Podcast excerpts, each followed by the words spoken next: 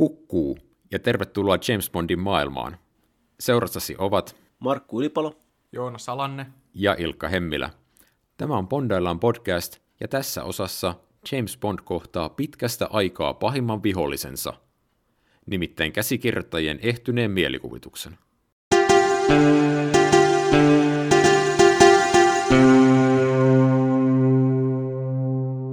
Yllättävä viesti lähettää James Bondin tehtävälle, joka vie hänet tuttuun tapaan maailmaa kiertämään. Retkellään hän päätyy kauniin naisen ja salaperäisen organisaation jäljille. Varjoista paljastuu maailmaa pikkusormensa ympärille kietova arkkivihollinen Spectre, jonka kavallat terrorismijuonet Bondin täytyy jälleen pysäyttää. Ja minun täytyy ihmetellä, miten näin ihanaa perinteistä Bond-kaavaa noudattava elokuva voi olla näin huono. Mä ensin sanoa, että näin tylsä, mutta no ei tuo huonokaan kauhean kauas jää todellisuudesta. Mä haluan nyt alkuun huomauttaa, että mun mielestä ne ongelmat johtuu just tästä käsikirjoituksesta, minkä Ilkka jo tuossa omassa vitsihuumorijohdannossaan mainitsi. Se mun Eli... vitsini oli yhtä hyvä kuin tämän elokuvan oma huumori. Joo, niin kuin Markku huomautti tässä jo ennen äänityksiä, että tässä elokuvassa on neljä eri käsikirjoittajaa, mikä ei ole koskaan hyvä merkki. Ja tämä tarina tuntuu nojaavan enemmän tämmöiseen loreen ja tämmöiseen niin kuin pitkän kaavan tarinan kerrontaan. Että tässä yritetään tämmöttiin retroaktiivisesti ottaa nämä Casino Royalessa ja Quantumissa – esitellyt elementit mukaan, ja niin kuin, että Quantum-järjestö esimerkiksi retkonnataan, uudelleen tulkitaan osaksi Spectreä ja myös Skyfall, joka me unohdettiin edellisessä jaksossa mainita, että sehän oli niin kuin itsenäinen seikkailu, jolla ei ollut sidettä ö, Quantumiin tai Casino Royaleen, vaan se toimi niin kuin omana elokuvanaan, niin retroaktiivisesti myös toi Skyfallin pääpahis eh, Silva niin kirjoitetaan Spectren kätyriksi. Ja tämä on, tää on tämän elokuvan kannalta ongelma, koska näissä jutuissa ei ole mitään järkeä. Niin. niin, ja ne tosiaan syö ison osan tämän edellisten elokuvien viehätyksestä. Sä Joonas sanoit ennen kuin me aloitettiin, että Skyfallin viehätystä iso osa oli se, että se oli itsenäinen seikkailu. Ja en nyt halua spekuloida, mutta meillä jäi viime jaksosta mainitsematta myös se, että se oli ihan järkyttävän iso menestys. Se oli ensimmäinen Bond-elokuva, joka tienasi lippuluukuilla yli miljardi dollaria. Ja kuinkahan paljon siinä mahtoi olla siis tietenkin peruja siitä, että se oli hyvä elokuva, joka markkinointiin onnistuneesti, mutta kaiken lisäksi se oli elokuva, jota oli helppo mennä katsomaan, vaikka ei ollut nähnyt yhtään aiempaa Bond-elokuvaa. Niin ja siis Skyfall on tälläkin hetkellä kaikkien aikojen katsotuin Bond-elokuva, jos ei siis niin kuin, oteta huomioon inflaatiota.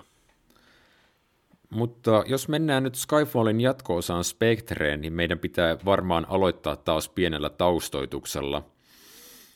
Tosiaan kun sanoin, että Bond kohtaa pitkästä aikaa arkkivihollinen Spectren, niin mehän ollaan aloitettu tämä surullisen kuuluisaksi tämän podcastin kuulijoille käynyt Kevin McClory-saaga joskus 20 elokuvaa aikaisemmin, ja me vihdoin ja viimein saadaan tämä päätökseen.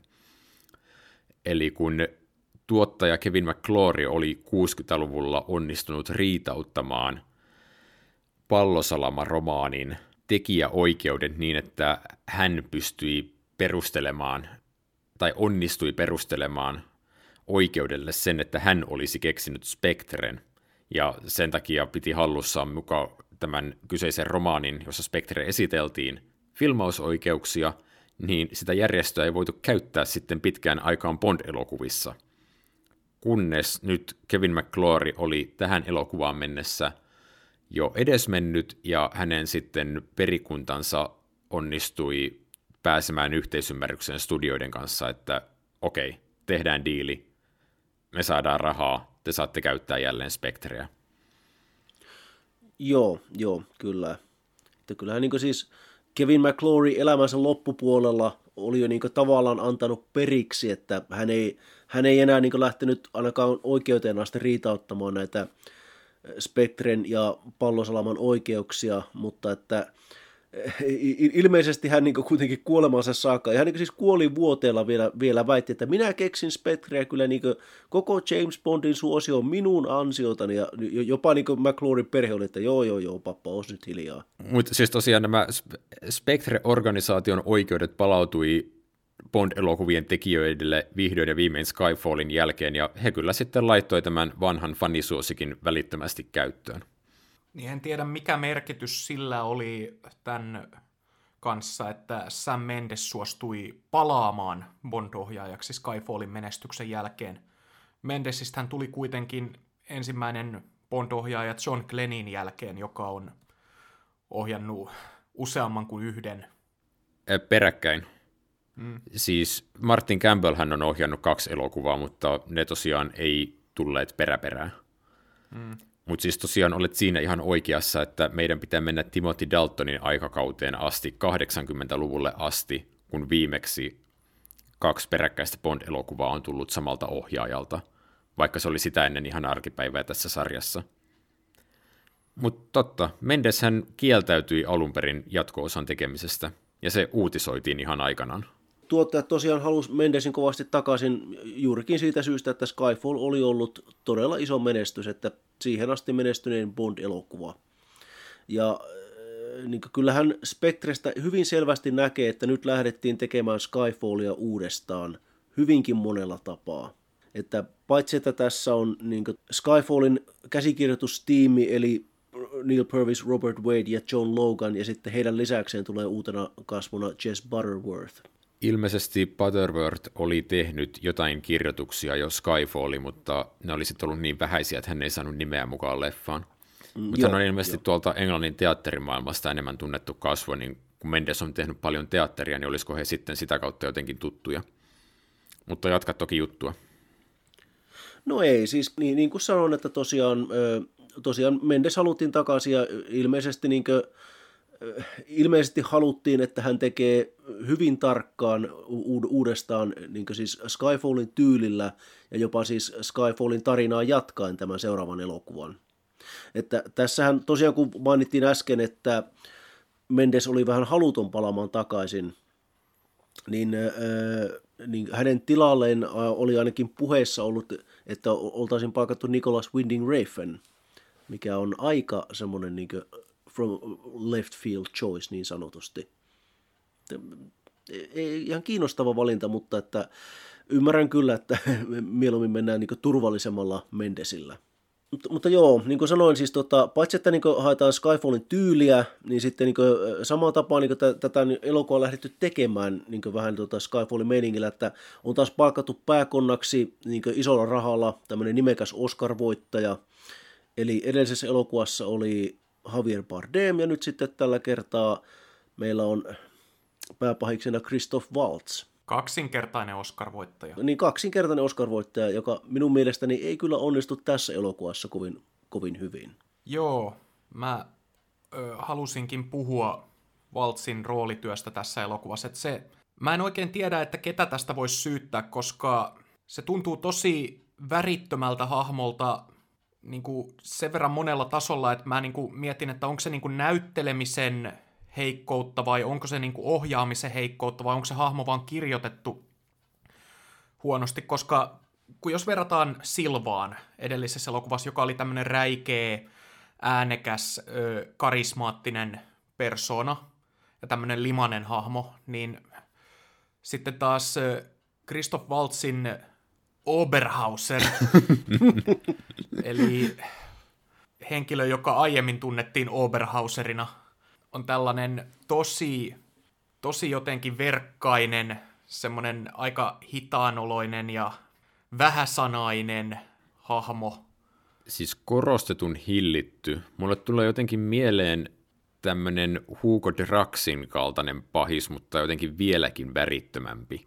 Ja mä näen, että siinä, siinä on varmaan yritetty pikkasen noissa niin kuin ilmeettömissä kasvoissa ja eleissä imitoida tätä Connery-elokuvien Blofeldia silloin, kun hänen kasvot nähtiin. Mut... Niin Donald Pleasencea tarkoitat? Joo, Donald Pleasencea. Joo, siis joo. mä näen siinä, siinä on niin jotain sellaista niissä eleissä samaa.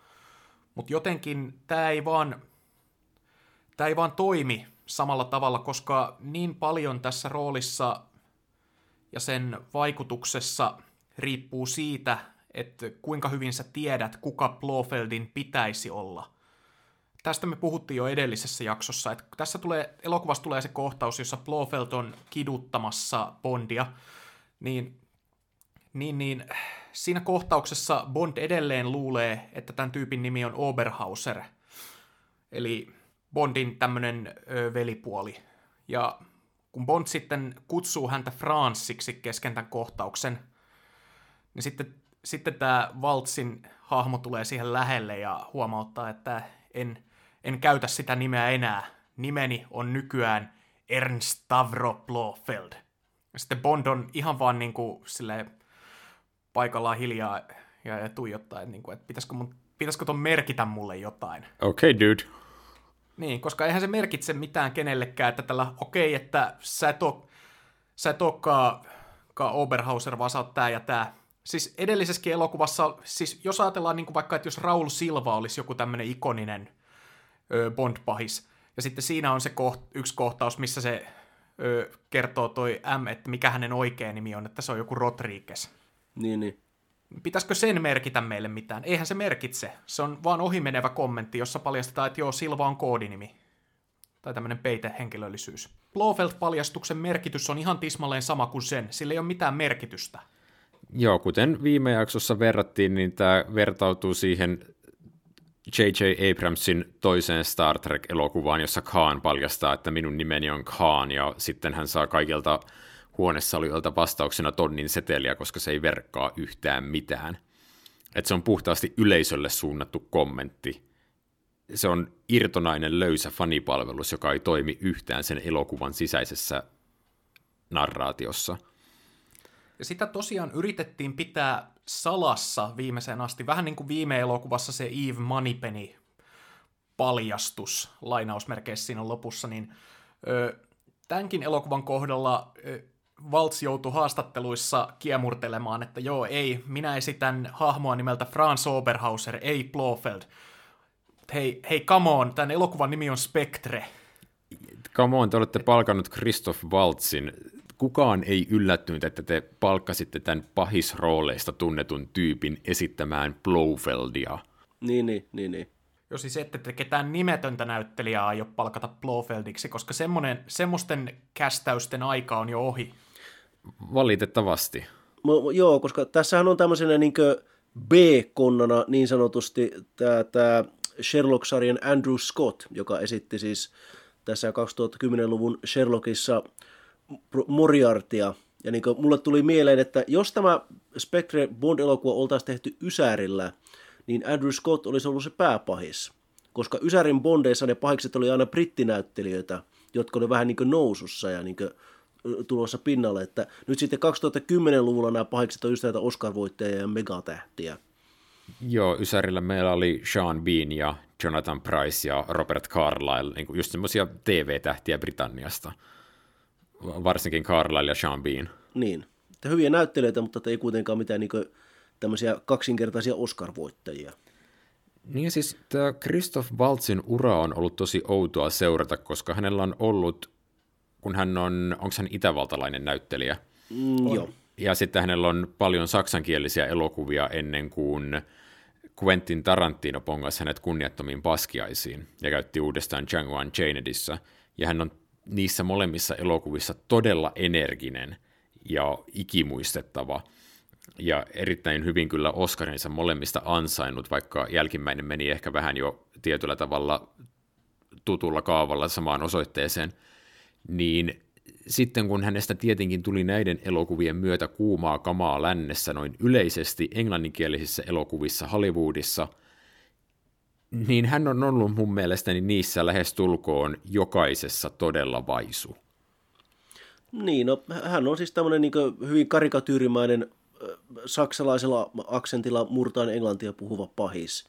Ja se on oikeastaan hänen funktionsa myöskin tässä elokuvassa, että, että ole paha, puhu aksentilla, ole Christoph Waltz. Ja niin hän oikeastaan on, että se on niin sen pidemmälle tämä rooli ei, ei kyllä nyt mene tässä elokuvassa. Paitsi, että tässä elokuvassa hän esittää, esittää tämmöistä Christoph Waltz-hahmoa, mutta hän ei käyttäydy tai liiku tai puhu niin kuin Christoph Waltz-hahmon kuuluisi puhua. Hän ei, siitä puuttuu se energia, minkä Ilkka mainitsi.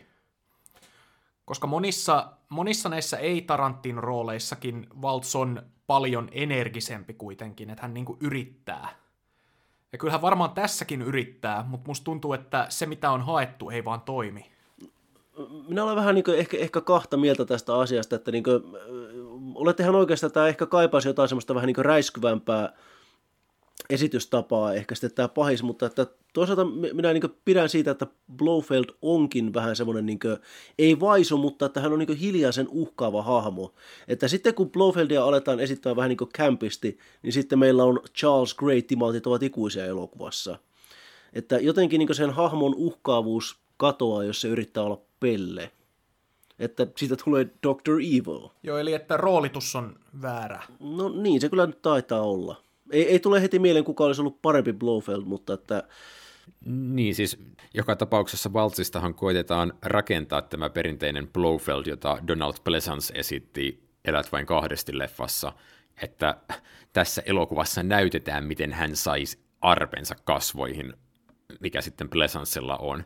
Nyt mä niin haluaisin korostaa sitä, että mä en hauku niin Christoph Waltzia tai ketään muutakaan yksittäistä näyttelijää, että tämä elokuva on pielessä. Kyllä Spectre on lähtenyt sieltä käsikirjoitustasolta menemään vinoon hyvin varhain.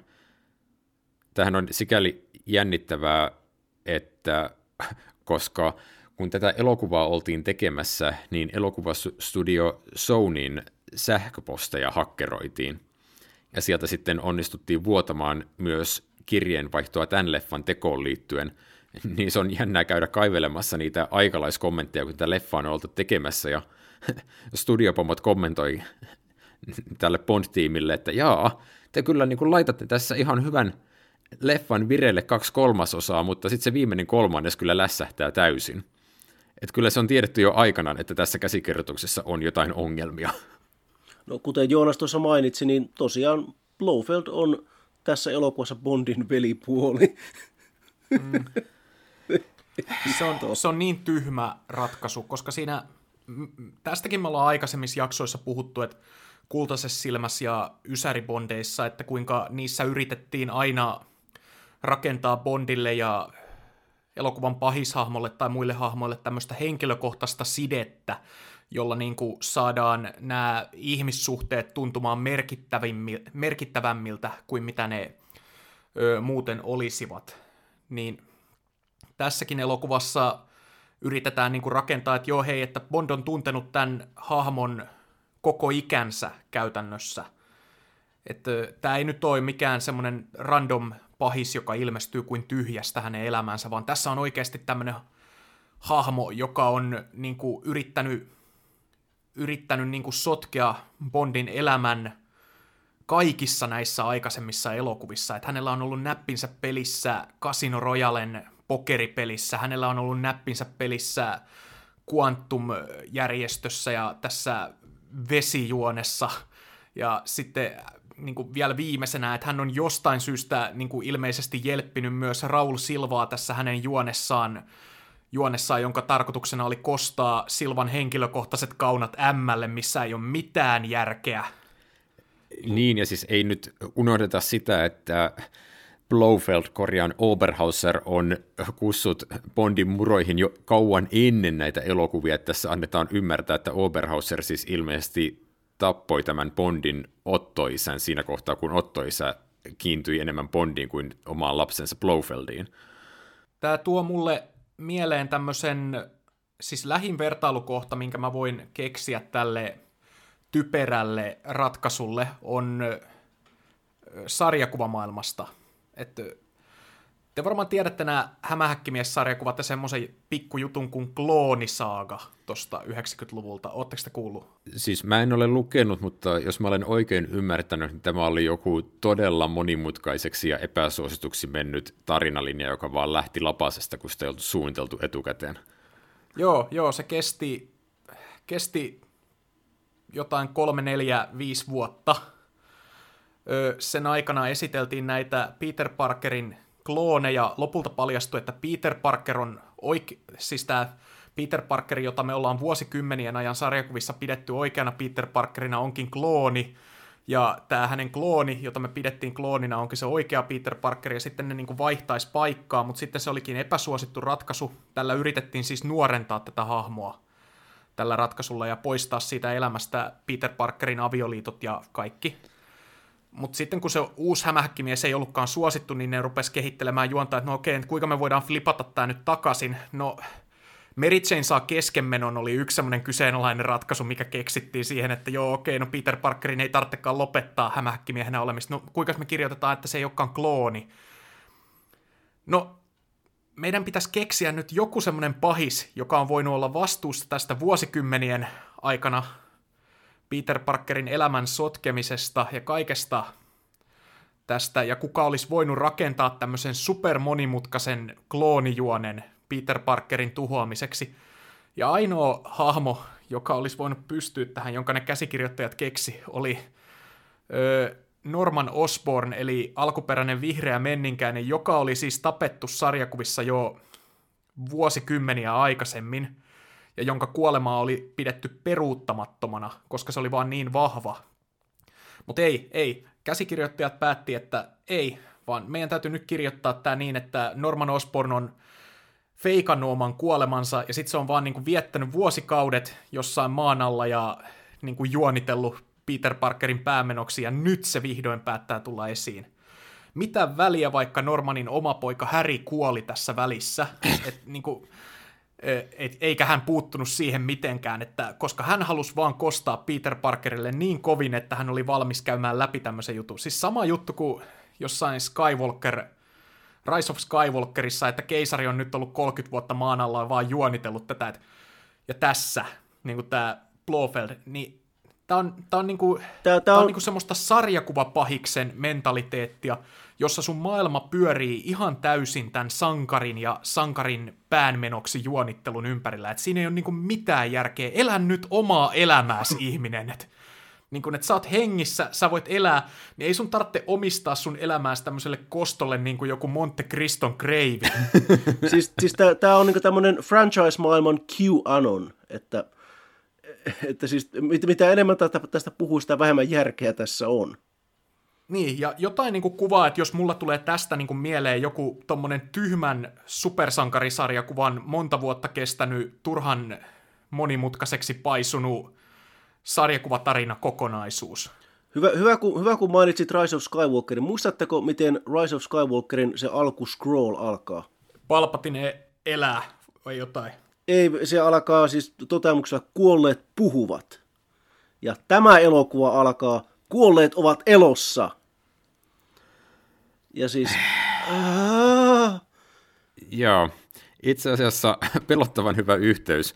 Mutta siis mun mielestäni me ei olla mitenkään hakoteilla, kun me koetaan keksiä, että mihin tämä elokuva vertautuu, koska mun mielestäni Spectre-leffa ylipäänsä vaan kokoaa yhteen tämmöiset 2010-luvun kaikki huonoimmat käsikirjoitustrendit, jotka on nimenomaan sitä, että kaikki pitää selittää puhki ja kaikella pitää olla yhteys kaikkeen muuhun.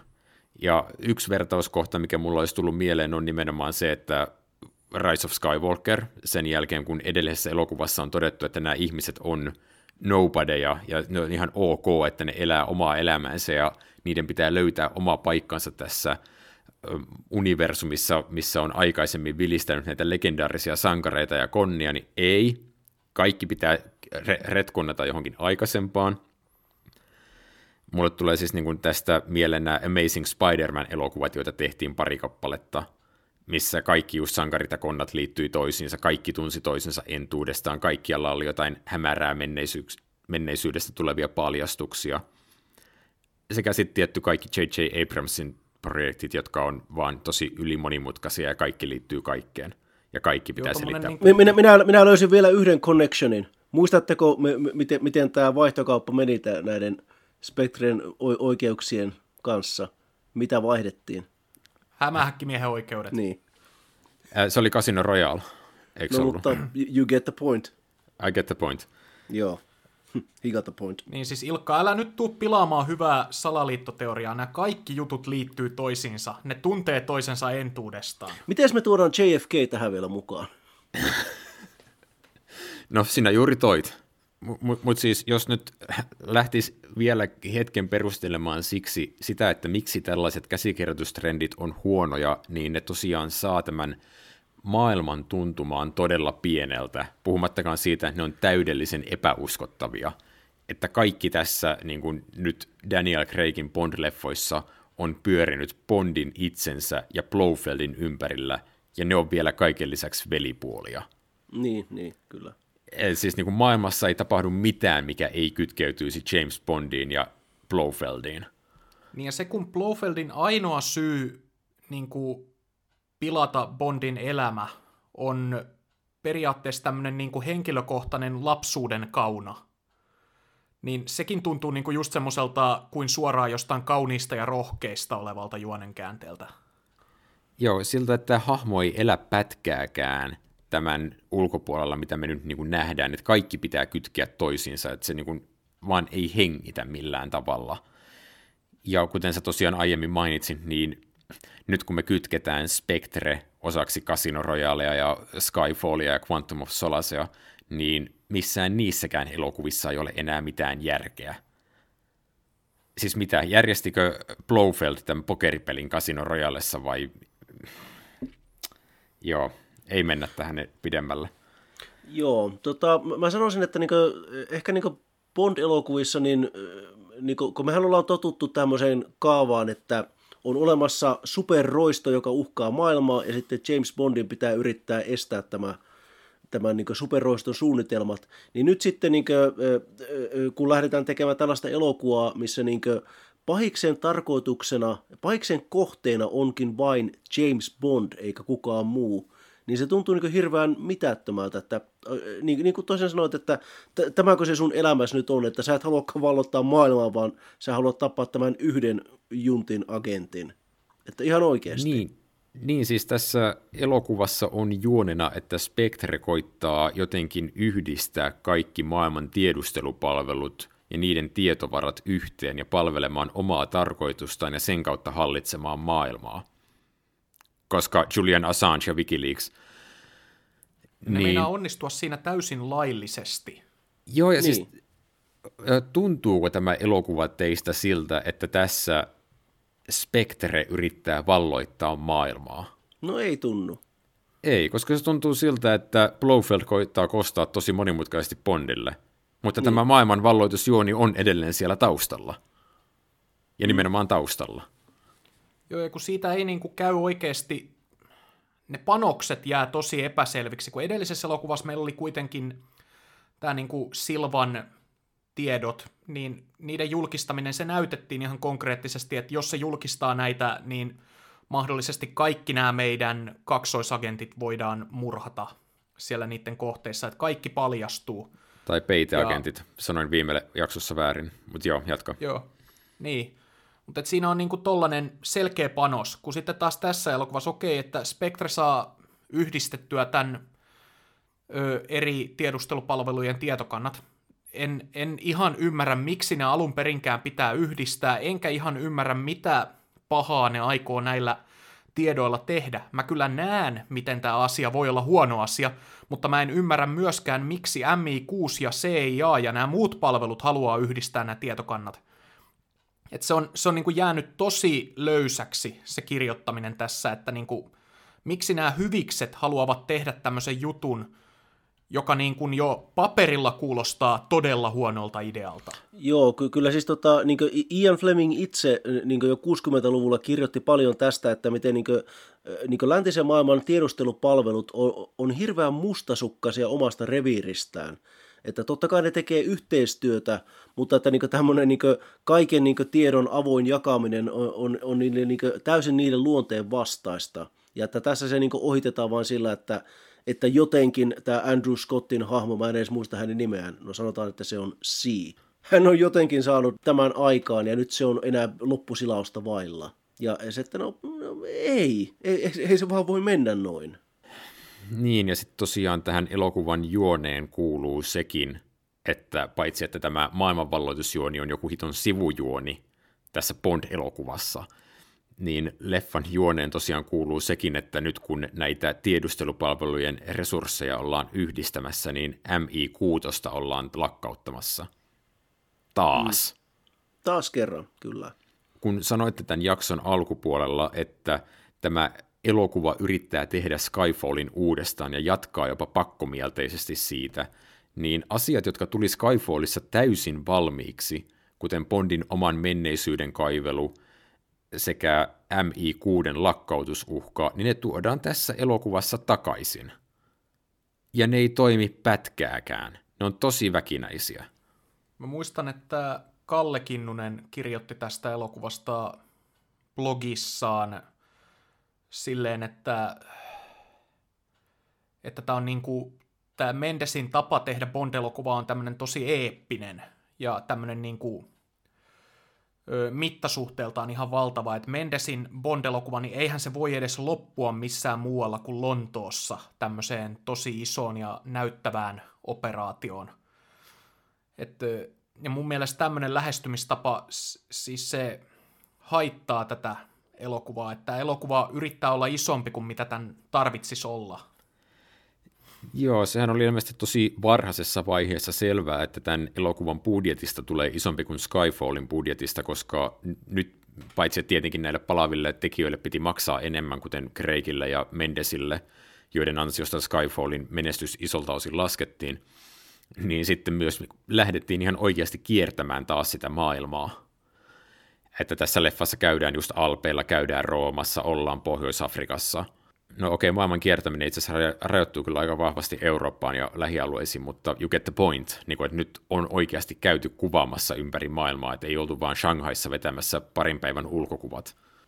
No tuli, tuli mieleen, että siis jotenkin niin tämän elokuvan nämä, niin kuin, nämä spektaakkelikohtauksetkin, niin ne tuntuu vähän semmoisilta jotenkin väkinäisiltä elottomilta.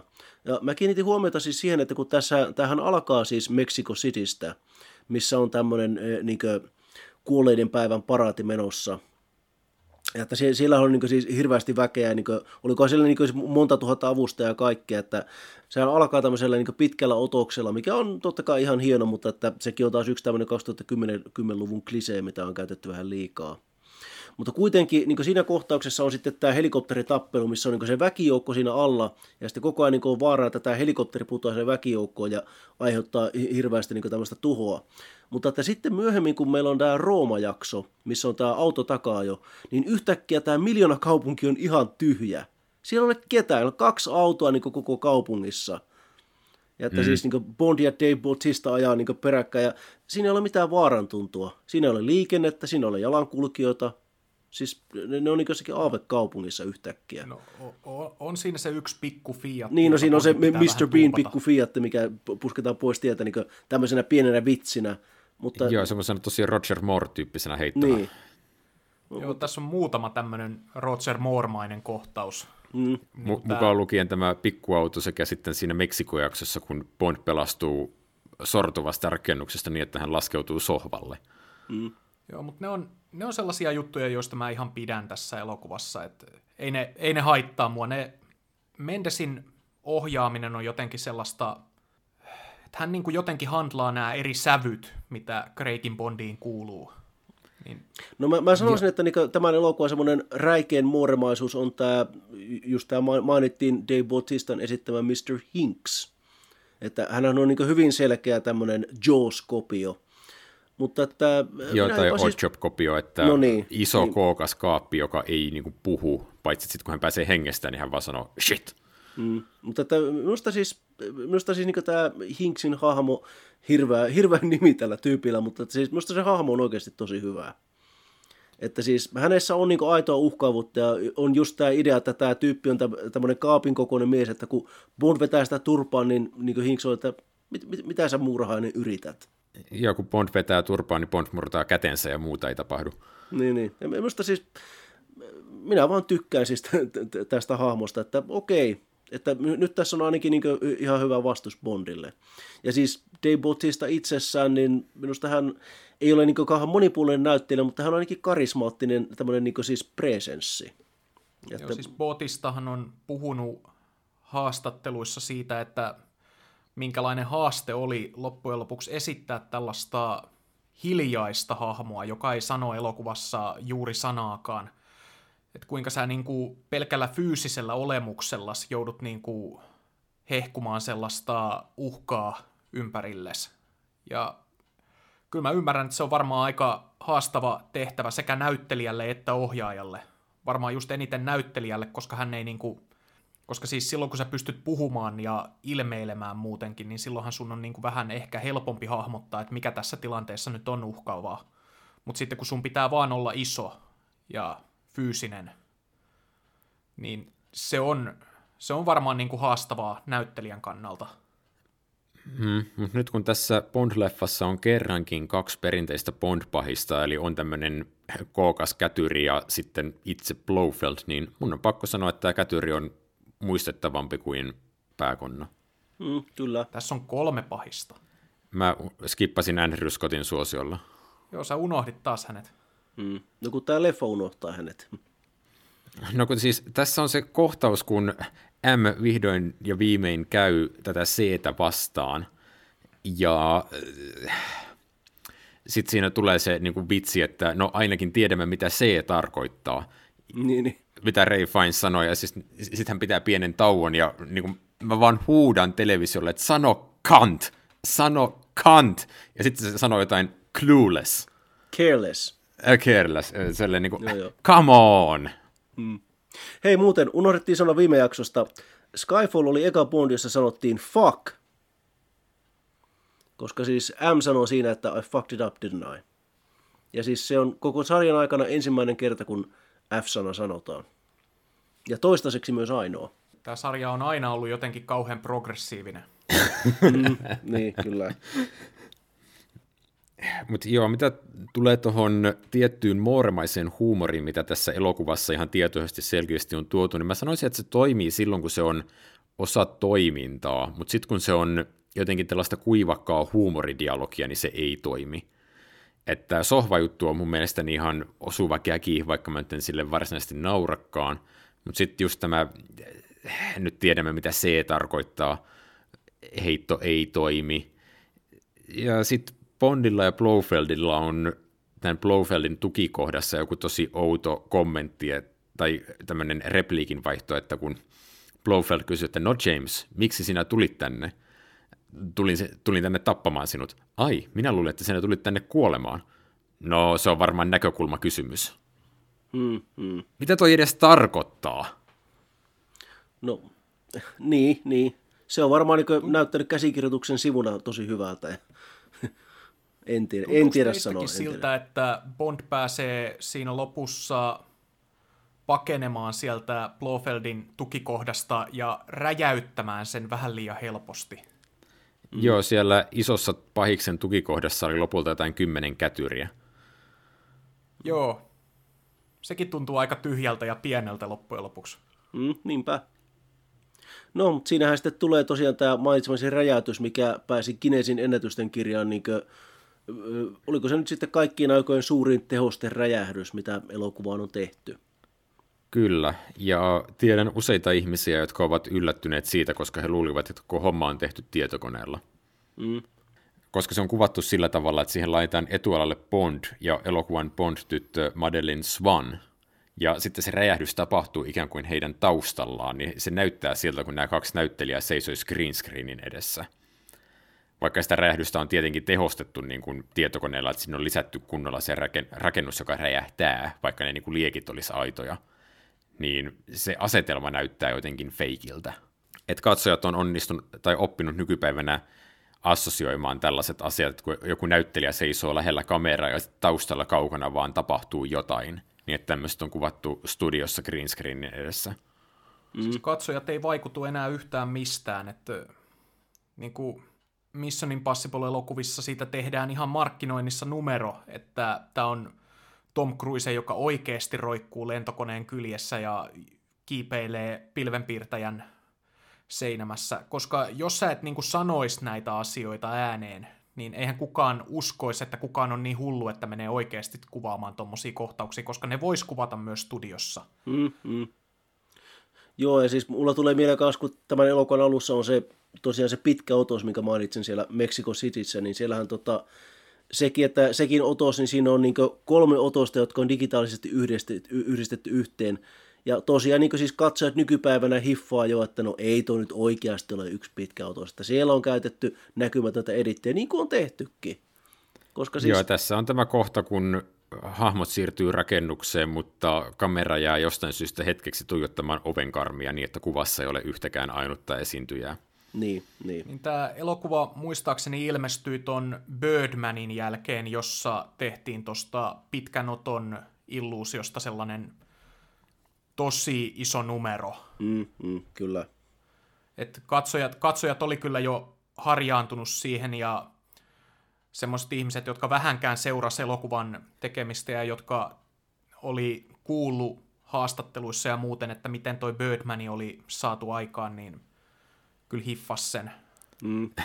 niin, ja tosiaan sitten Sam Mendes itse teki tämän jälkeen seuraavana elokuvana tämän sotaleffan 1917 taistelulähetit, mikä on ikään kuin yhden oton elokuva. Korjaan kahden, se menee, päähenkilö menee hetkeksi tajuttomaksi, niin leffa menee koko mustaksi, mutta siis... Joo, joo, kyllä, kyllä. Taas näitä 2010-luvun trendejä. Taas James Bond jahtaa trendejä, kun sen pitäisi asettaa niitä trendejä. Niin, ja siis yksi trendi, mitä tämä jahtaa, niin mä jostain syystä nyt vasta yhdistin nämä palikat, mutta mullahan tää, tästä juonesta tulee yllättävän paljon mieleen toi toinen Kapteeni Amerikka-elokuva, Talvisoturi, mm. jossa siis Kapteeni Amerikalle paljastuu, että hänen tämmöinen agenttiorganisaatio, joka tekee maailmanpelastushommia ja reissailee ympäri planeettaa sen takia ja tekee glamouria, hienoa, isoa toimintaa, niin sen sisälle onkin sitten pahikset onnistuneet ujuttautumaan jo pitkän aikaa ja koko organisaatio on korruptoitunut ja vetelee just jotain tällaista valvontayhteiskunta-hanketta pystyyn. Mm, kyllä. Ja se ilmestyy kaksi vuotta ennen Spectrea. Ja Samuel L. Jackson yritetään tappaa, kun hän ajaa autolla, ja tässä elokuvassa Ray Fiennes yritetään tappaa, kun hän on autossa. Ei hitto. tota mä en ollut edes älynnyt.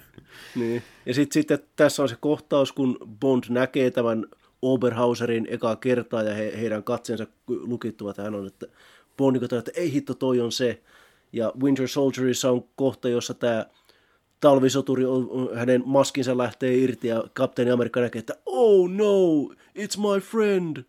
Ja sitten niiden katseet lukittuu ja kyllähän näitä on, kyllähän näitä on. Jos me nyt ollaan tällä polulla, kun me verrataan Spectreä muihin elokuviin, niin varmaan kumminkin se, mikä on pakko vielä mainita, on jälleen kerran Austin Powers. Oh, niin, kyllä. Koska kolmas Austin Powers-elokuva, joka ilmestyi siis, oliko se yli kymmenen vuotta ennen tätä elokuvaa, Kyllä. teki sen vitsin, että Austin Powers ja Dr. Evil on oikeasti veljiä keskenään. Niin, mitä tähän voi enää sanoa? Miltä tuntuu, että parodiasarja, jolta oli ideat täysin lopussa, on käyttänyt sen idean, minkä te laitoitte vakavissanne elokuvaan kymmenen vuotta myöhemmin? Niin, Ilkka, sanoppas vielä sen kolmannen Austin Powersin nimi. Tarkoitatko oli... kultamunaa? Aa, kiitos mielellään.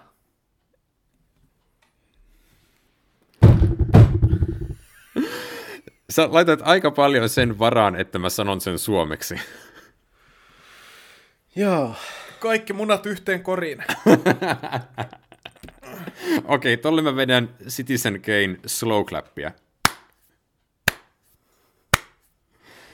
Joo, kyllä, no niin. jatketaan. Mutta on, on kyllä aiheellista kysyä, että niin kuin, eikö tuotannossa missään vaiheessa kenelläkään tullut mieleen, että kannatteko tätä tehdä? Tämä on jotenkin tosi outo fiilis, että siinä Pierce Brosnanin aikana, kun Bond-elokuvat ja Austin Powers-elokuvat ilmestyi yhtä aikaa, ja ne niin kuin jopa oikeasti niin kuin tuntui siltä, että Austin Powers jotenkin niin kuin asettaa peilin Bond-sarjan eteen. Niin sanotusti mm. paljastaa, miten taikatemppu tehdään ja kuinka hölmöä tämä on. Että niin kuin vaikka kaikki on niin kuin tiennyt nämä elementit jo vuosia aikaisemmin, niin joku sanoo sen isosti ääneen. Niin sitten jotenkin vaan tuntuu siltä, että lopputulos oli se, että se ei vaikuttanut mihinkään. Austin Powers-elokuvista oli tosiaan mennyt kymmenen vuotta tässä kohtaa, ja Bourne-elokuvat oli kanonnut myös ihan vastaavasti, että Bond oli jäänyt jotenkin semmoiseksi, se niin kuin palas sellaiseen tiettyyn yliherruuteen, että se sai olla oma juttunsa, jota kukaan ei oikein pysty haastamaan. Et Johnny English-elokuvia on tehty nyt kolme kappaletta, ja me ei olla tässä podcastissa edes aiemmin mainittu niitä. Ollaan mainittu kerran. Itse asiassa niin ollaankin, anteeksi, mä unohdin sen. Joo, se oli siellä Casino Royalessa, mutta emme niin kuin mainittu sitä silleen niin kuin isona haasteena Bondille. No eipä kyllä, että siis nykyäänhän Bondin isoin haastaja on mainitsemas Mission Impossible-elokuvat. Ne on niin hirveitä menestyksiä ja kriiti- kriitikotkin niistä niin aika tasaisesti tuntuu tykkäävän. Ja että se on niin tämmöinen Tom Cruisen niin erittäin kantava franchise. Jotenkin niin tuntuu, että luulisi, että Bondin ja niin Mission Impossiblen välillä olisi enemmän tämmöistä kilpailua, mutta ehkä sitä ei ole sen takia, että niin näitä MI-leffoja tulee aika niin tasaisesti pari vuoden välein, ja Bond, Bondilla on nyt niin yli kuusi vuotta ollut jo, että hei, missä se seuraava leffa odottaa. Että niin nyt näitä, näitä vaarallisia tehtäviä tehdään sillä tahdilla, millä Bondia tehtiin ennen. Siinä on se ero, että toisessa elokuvasarjassa on pääosassa elokuvatähti, joka haluaa todistaa kaikille olevansa edelleen parikymppinen. Ja toisessa elokuvasarjassa taas sitten on pääosassa elokuvatähti, joka haluaisi tehdä ihan mitä tahansa muuta. Miten se kuuluisa repliikki menikään, minkä Craig antoi tämän Spectren markkinointikierroksella, mikä myös revittiin tosi pahasti irti asiayhteydestään, että vieltäisin ennemmin ranteeni auki kuin tekisin enää toisen Bond-elokuvan välittömästi. Mm, ja tämä viimeinen sanahan oli se, mikä on kaikista haastatteluista ja sitaateista aina pudotettu pois, kun sitä on levitetty ympärinsä. Mutta kyllä siis osa syy sen takia, että miksi Spectren jälkeen meni pitkään ennen kuin seuraavan Bond-leffan tuotanto käynnistyi, niin liittyy varmasti siihen, että Daniel Craig ja huvitti enää tehdä se seuraava. Mutta kyllä tässä huomaa sen, että kun Spectre kuitenkin ilmestyy suht nopeasti Skyfallin jälkeen. Se oli se kolme siinä vuotta. Nä- niin, mutta siinä näkee sen, että minkä takia nämä tuottajat yhä edelleen yrittää aina uuden Bond-elokuvan ilmestyttyä, niin öö, saada tämän vanhan ohjaajan palaamaan takas tähän sarjaan. Koska on se vaan, tuntuu se vaan niin kuin paljon nopeuttavan tätä hommaa, että meillä on tuttu työtiimi, jotka niin kuin palaavat takaisin ja tekevät niin kuin näitä liukuhihnalta. Kun sitten jos pitää ottaa kokonaan uudet tekijät, niin kuin ne nyt No Time to Dine kohdalla joutui tui tekemään, kun Mendes ei suostunut palaamaan enää, vaikka häntä pyydettiin. Ne otti siihen Danny Boylin, joka, jonka kanssa sitten lopulta meni sukset ristiin tarinan kanssa, ja ne joutui vaihtamaan sitä ohjaajaa. Hmm. Ja tämmöiset jutut niin kuin vaan pitkitti sitä prosessia, ja myös se, että kun oli hetken aikaa epätietoisuutta siitä, että jatkaako Craig enää roolissa. Joo, ja kun siis, mä veikkaan, että Ionilla on tiedetty, että Daniel Craig kyllä jatkaa, kun hän saa hetken viettää sapaattivapaata ja käydä tekemässä jonkun Logan Lakin, missä hän just vetää epämääräistä feikki Yhdysvaltain etelävaltioiden feikkiaksenttia. Ja sitten vaihtaa sen Knives Out-elokuvan, jossa hän vetää ihan erilaista aksenttia. Ja tismalleen. Mutta hei, kato, hän oli Logan Lakissa tämmöinen junttityyppi etelävaltioista ja sitten Knives Outissa hän on hienostunut tyyppi etelävaltioista. Se on täysin eri asia. Sanotaan tässä nyt, että siis Logan Lucky ja Knives Out ovat molemmat todella hyviä elokuvia. Joo, ja Daniel Craig on molemmissa todella hyvä, hyvässä vedossa ja selkeästi nauttii, että hän pääsee tekemään jotain muuta kuin tätä. Mm, kyllä. Ole, olemaan se niin kuin mannekiini tälle yhdelle franchiselle, jossa niin kuin aina yhden elokuvan tekeminen kestää vuoden ja sitten siihen tulee markkinointitempaus päälle ja kaiken aikaa pitää olla julkisuuteen hyvissä väleissä ja jotenkin timmissä kunnossa tai vastaavaa, niin kyllä mä ymmärrän, että se myös käy hieman raskaaksi. Mm.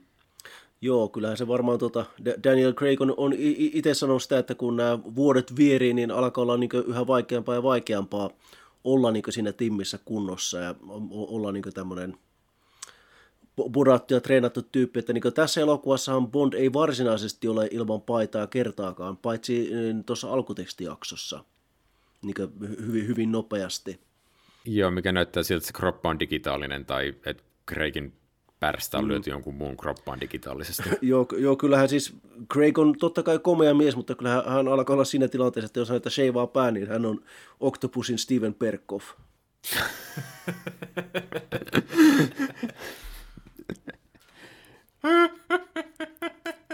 Mä haluaisin palata vielä tähän elokuvan aloittavaan Meksikojaksoon, minkä sä oot Markku jo pari kertaa maininnut, että sehän on varmaan yleisesti kommentoitu, että se on elokuvan paras osuus. Mm, joo, kyllä. Ja mulla, ja tietenkin se on niin komeaa katsottavaa, että se on teknisesti hieno kohtaus, mutta mulle tulee siinä heti mieleen se toinen asia, mitä sä jo aikaisemmin sanoit, että tämä toiminta ei jotenkin vedä. Mm, että tästä mm. toiminnasta puuttuu imu. Että kaikki toimintakohtaukset on tosi kliinisiä ja hienoja ja niin kuin isolla budjetilla tehtyjä, mutta – mun mielestä ne ei vaan jotenkin tunnu NS tulevan kasaan. Joo, joo. Niin kuin mä sanoin, niin se, niin se että se, senkin niin pitkän oton erikoisuus on, niin kuin, on tässä niin vuosien saatossa vähän niin haihtunut. Että siinä vaiheessa, kun se 2015 tehtiin tähän elokuvaan, niin ei se ollut enää semmoinen niin hieno innovaatio, jota ihastellaan. Että, että se tuntuu kauhean itsetarkoitukselliselta, että tosiaan seurataan niin niin yhdellä otoksella sitä, kun Bond lähtee tappamaan yhden tyypin, josta me ei tiedetä yhtään mitään. Että okei, se on, se, se on joku assassin tai joku terroristi ja Bondin pitää tappaa se, okei.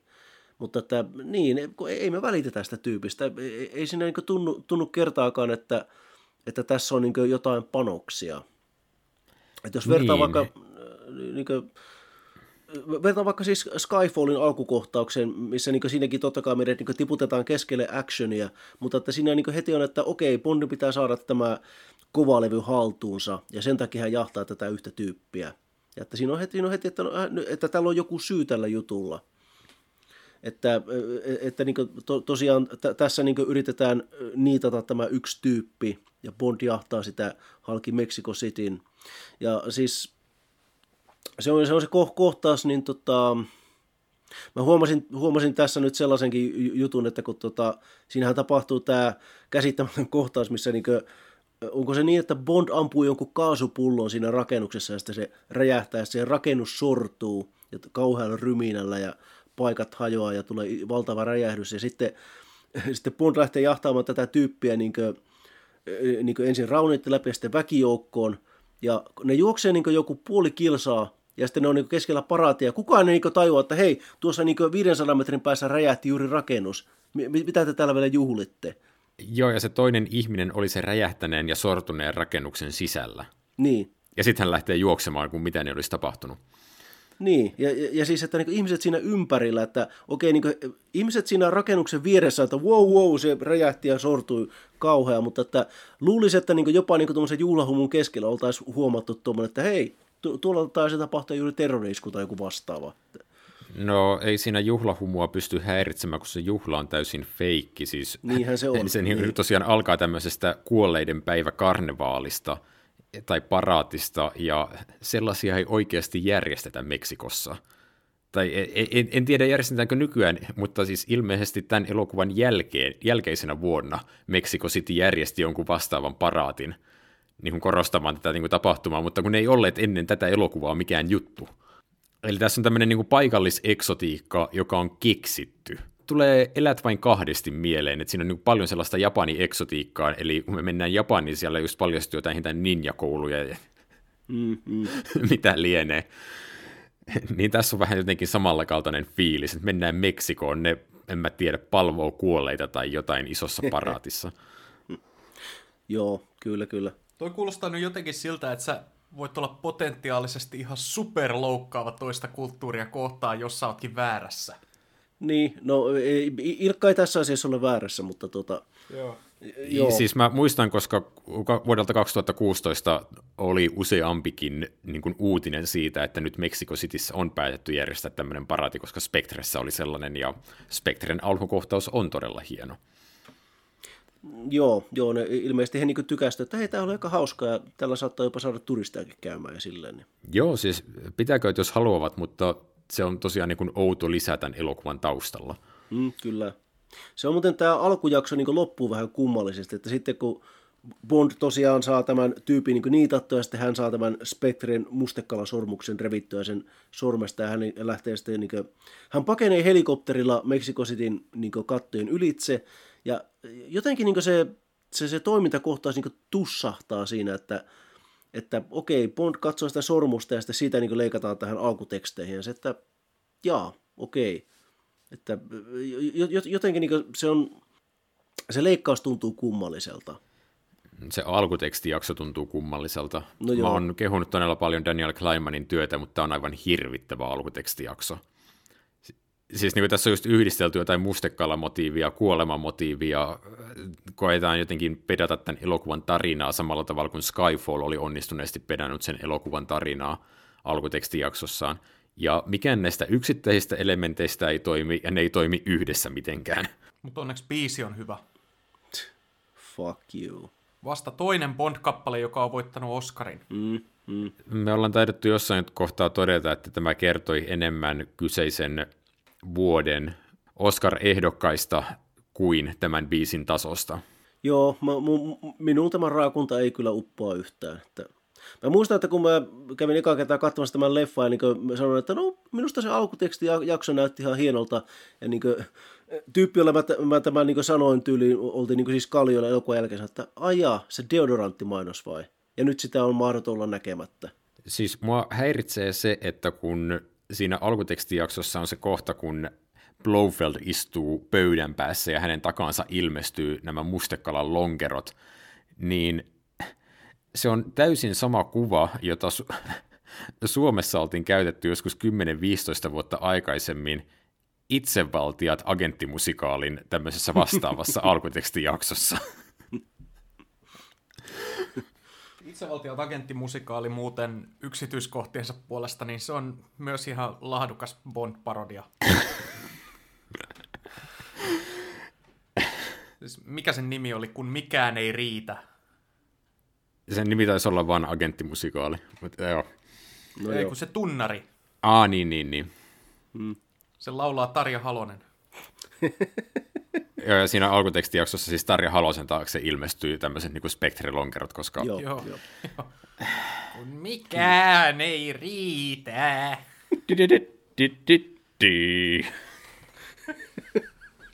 Sitten Paavo Lipponen on toi uh, Jaws. No, mykkä tappaja, niin hyvin roolitettu. Se on laulukin siinä musikaalissa. Dave Bautista näyttää vähän Paavo Lipposelta. Paavo on rautahammas, älä ärsytä Tämä mua. kertoo paljon tästä Sam Smithin kappaleesta. Me muistellaan ennemmin jotain itsevaltiaiden agenttimusikaalia, kun puhutaan tästä. Mauri Pekkarinen oli se päähenkilö. Se oli ja sitten se pahis oli Esko se oli nimeltään Multasormi. Joo, ja sankari oli agentti 0,07. No, ainakin Mauri Pekkarisen on parempi tupe kuin Sean Connerilla. Kuka muka väittää, että poliittinen satiiri ei kestä aikaa? Oi hyvää päivää. Se on mukavaa, me selvittiin tästä Sam Smithin kappaleesta näin nopeasti. Smith taisi jossain haastattelussa aikanaan sanoa, että biisi tehtiin kuudessa tunnissa. Ja mä en ymmärrä, että mikä on tämä niin kuin muusikkojen juttu, että pitää sanoa, että no tämä biisi tuli tosi nopeasti. Että onko se semmoinen niin kuin saavutuksen merkki, että mä en tuskaillut tämän kanssa ja tämä sujuu multa helposti ja rennosti, mutta sitten kun sä sanoit, että biisi on tehty kuudessa tunnissa ja se kuulostaa siltä, että se on tehty kuudessa tunnissa, niin...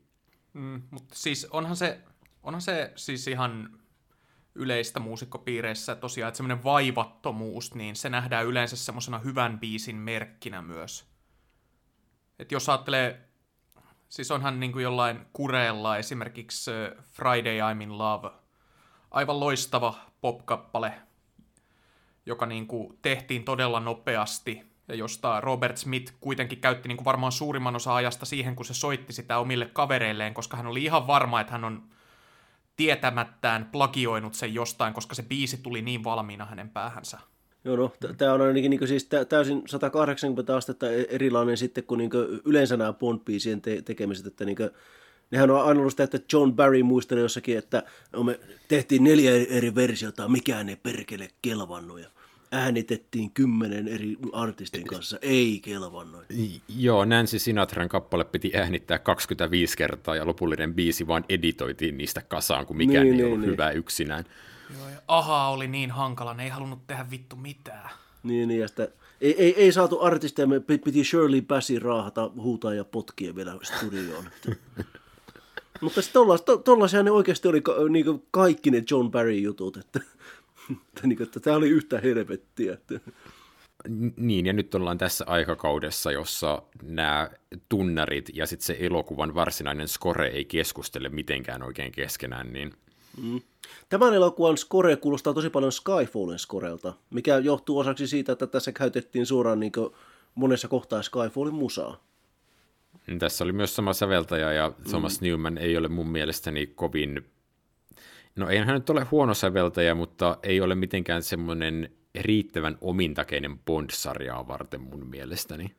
Se on mun mielestä vähän yllättävääkin, että tota Sam Smithin Writings on the Wallin tätä teemaa ei käytetä tässä elokuvassa juuri lainkaan, koska siis onhan ne jouset niin tavallaan sellainen hyvin elokuvallinen. On ja hyvin Bondmainen, että siis sen biisin eka kymmenen sekuntiahan on todella loistava ja sen jälkeen mennään välittömästi alamäkeä. Joo, se on se Sam Smithin falsetti, mikä hiertää.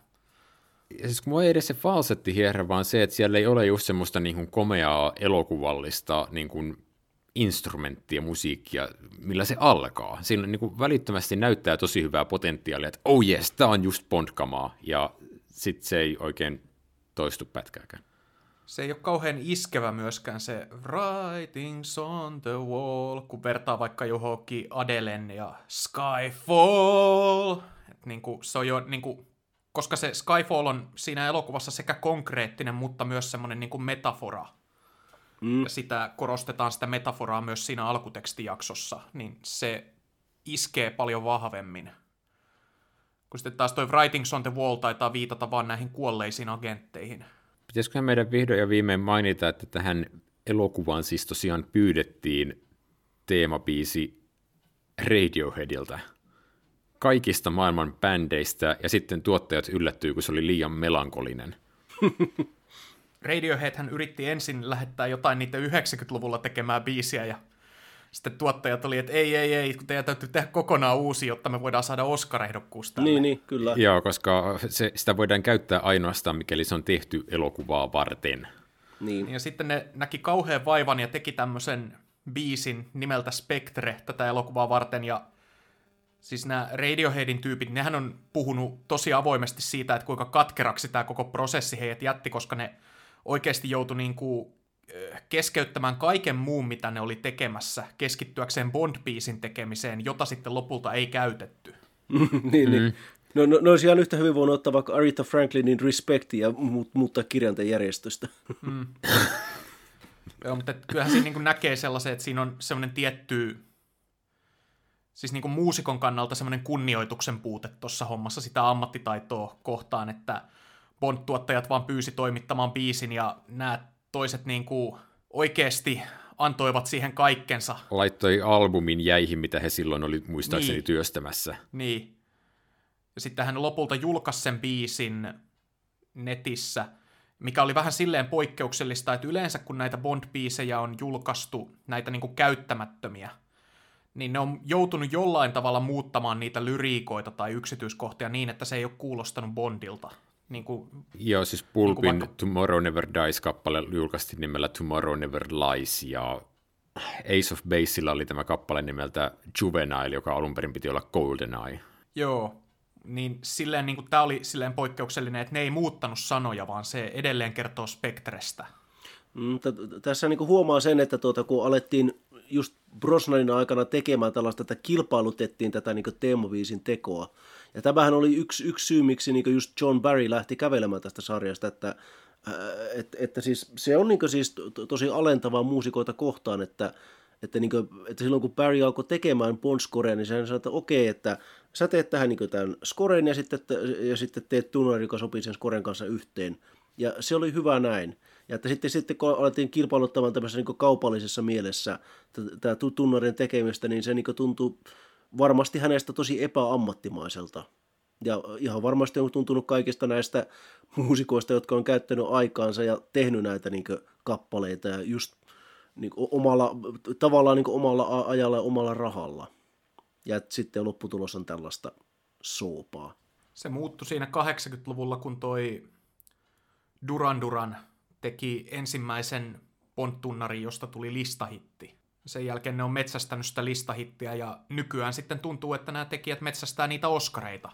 Mm, nähtävästi. Mm. Tämä on tosi sääli, koska siis mitä tälle Radioheadin kappaleelle kävi, koska tämä Spectre, vaikka se on vähän epäpondmainen, niin se on hyvä biisi ja se toimii paitsi siinä niin kuin kirjaimellisessä merkityksessä, niin myös metaforisessa merkityksessä, mitä Joonas just tuossa haki takaa, että se olisi ollut todella hyvä jatkaja Skyfallille. Mm-hmm. Mun mielestäni. Että vaikka se olisi niin kuin täysin erilainen, niin mä pidän kumminkin sitä biisistä, ja se, siinä on pahaenteisyyttä, mihin tämä Sam Smithin kappale ei pääse. Tässä elokuvassahan Spectre ei ole lyhenne, vaan se on vaan tämä järjestön nimi on Spectre, AV. Että se on Klassisestihan se oli Special Executive for Counterintelligence, Terrorism and Extortion. Ää, ja se, siis se, se lyhennelmän tarkoitus vissiin vaihtui niin kuin monta kertaa vuosien aikana. Että se on Never Say Never Againissa se tarkoittaa jotain muuta. Mutta, että, mutta että jo, tässähän se on niin kuin tosiaan, että, niin kuin sen järjestön nimi on vain AV ja sitten Andrew Scotthan lipsauttaa siinä yhdessä kohtauksessa – Ray Finesille, että joo, tämä meidän uusi järjestelmä on niin kuin kummitus, joka tutkii näitä, näitä maailman tiedostoja. Että joo. Mun mielestäni se on kumminkin ihan hyvä ratkaisu, että se ei ole lyhenne mistään, koska se tuntuisi tosi oudolta, että mä jotenkin pystyn ostamaan 60-luvun agenttiviihteessä, että tämmöisessä pulp-viihteessä, että on järjestö, joka on lyhenne jostain seitsemänkirjaimisesta sanasta – mutta se kuulostaa tosi oudolta, jos nykyään koittaa kuvitella, että nyt tehdään tämmöinen tosi elämään tosi vahvasti kytkeytyvä elokuva, niin siellä pahikset on ensin istunut pöydän ääreen piirru, niin kuin, vetämään flappitaululle toi noin eri kirjainlyhenteitä, että mistä me niin, niin, saataisiin niin. kiva niin kuin, nimi pyöritelty ja mitä se voisi tarkoittaa. Murderers, killers and assholes. Joo, mi- mi- mit, mitkä kaikki eri nimet pitää olla mukana? Se kuulostaa joltain niin kuin, nykypäivän yritysyhdistelyltä, että niin, niin. tulee UPM 10 ja Stura Ensoa, niin kun, että kun kaksi firmaa laitetaan yhteen, niin molemmat nimet pitää pitää mukana, niin Spectre olisi sitten joku semmoinen niin seitsemän organisaation yhdistys. niin, niin, sitten, sitten niin Blofeld on siellä, että, niin kuin, että number two, that's a shit name, kill him, odd job. me, me ei kyllä siis tätä elokuvaa parkaulla paljon edes käsiteltykään, että me ei olla puhuttu naispääosan esittäjästä lainkaan. Joo, ei. Äh, mä olen maininnut hänet. No siis Lea Seydoux esittämä tohtori Madeline Swan, joka on nyt sitten jostain syystä Bondin elämän nainen. Mikä on todella outoa, koska Craigilla ja Seodöllä ei ole pätkääkään kemiaa yhdessä. Ja mä en myöskään oikein ymmärrä sitä niin psykologista puolta, että he sopivat yhteen, koska Bond on tappaja ja sitten tämä Swan on tässä Spectre-organisaatiossa toimineen herra Whitein tytär, joten hän on nähnyt paljon kuolemaa. Mm. Ja tämän takia nämä ihmiset ovat match. Tinder vaan on niin todennut algoritmissa, että it's a match. No, nähtävästi.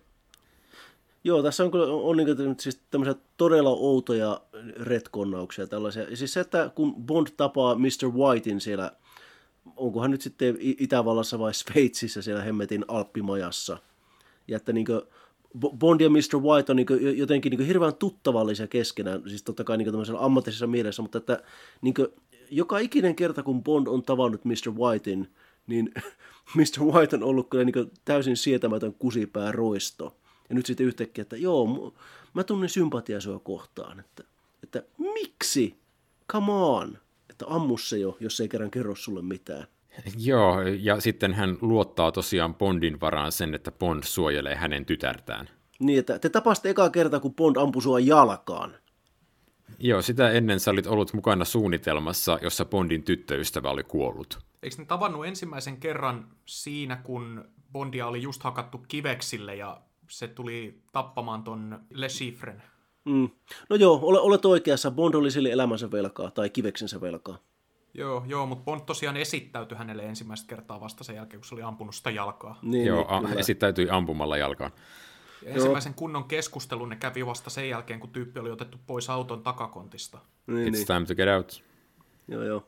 Tämä on vähän niin kuin Spy Hardissa, että kun ne, tämä Leslie Nielsen tapa vanha kaveri, että meillä on todella, todella hienoja muistaa yhdessä, niin niillä on flashback edelliseen kohtaukseen.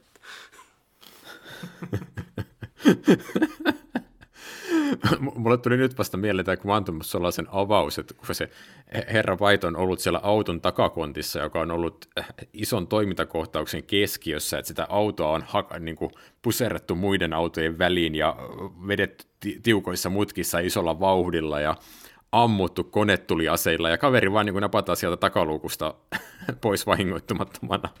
Joo, mutta siis tosiaan tämä Madeline Swanin hahmo nyt nousee kyllä vähän liian isoon osaan tässä elokuvassa. Et se ei ole silleen samalla tavalla uskottava rakkaustarina kuin mikä Vesperin kanssa rakennettiin Casino Royalessa.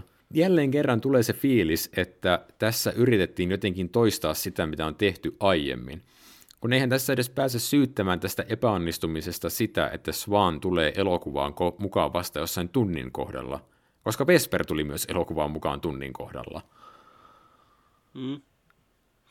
Joo, joko, siis että, äh, niin kuin, että Vesper ja Bond, niin nehän on, niin kuin, nehän on napit vastakkain niin välittömästi. Että, äh, että he on niin tämmöinen odd couple, joka tarvitsee toisiaan, mutta että sitten kuitenkin he niin kuin, ei voi sietää toisia, ja sitten tietenkin sitä niin kuin, tulee orastava rakkaus ja niin edelleen, mutta että niin Bond ja Marilyn Swan, niin ei, siis, ei heillä ole oikeastaan niin mitään yhteyttä, että että Bond tarvitsee Swanilta tietoja ja sitten hän pelastaa Swanin hengen, okei, okay, mutta että edelleenkään se ei kerro, että, että miksi he sopis yhteen ja, ja että miksi, miksi he rakastuu kiihkeästi toisiinsa, mikä ei tosiaankaan tule ainakaan näyttelykemian puolesta mitenkään ilmi. Tästä puuttuu se ö, Casino Royalen suihkukohtaus, jossa Bond joutuu näyttämään tätä heikkouttaan – tälle, tai niin kuin tätä omaa herkkää puoltaan tallattiin avoimesti ja omia tunteitaan. Että näiden hahmojen välillä niin se suhde ei niin kuin rakennu silleen luontevasti, että ne vihaa toisiaan siinä alussa. Tai siis Svan hylkii Bondia paljon vahvemmin, mutta sitten lopulta hän lähtee tämän mukaan ihan vaan sen takia, koska hän tajuaa, että hänen henkensä on vaarassa. Sitten ne yhtäkkiä onkin jo ihan niin kuin innostuneet toisistaan siinä vaiheessa, kun se saavat heitettyä ton pautistan sieltä junasta. Mm. Se on ihan niin siis aj- ajatuksena ihan hyvä, että he on just niin, niin selvinneet tällaisesta niin hengenvaarallisesta tilanteesta ja he on niin kuin, että, että niin tulee niin tämmöinen adrenaliinihyöky, josta sitten seuraa tämmöinen rakkauskohtaus, mutta että ei, ei, se, se, sitä ei vaan niin sitten kuitenkaan, kuitenkaan se ei tunnu niin miten, mitenkään, että se lunastaisi jotain niin suurta jännitettä.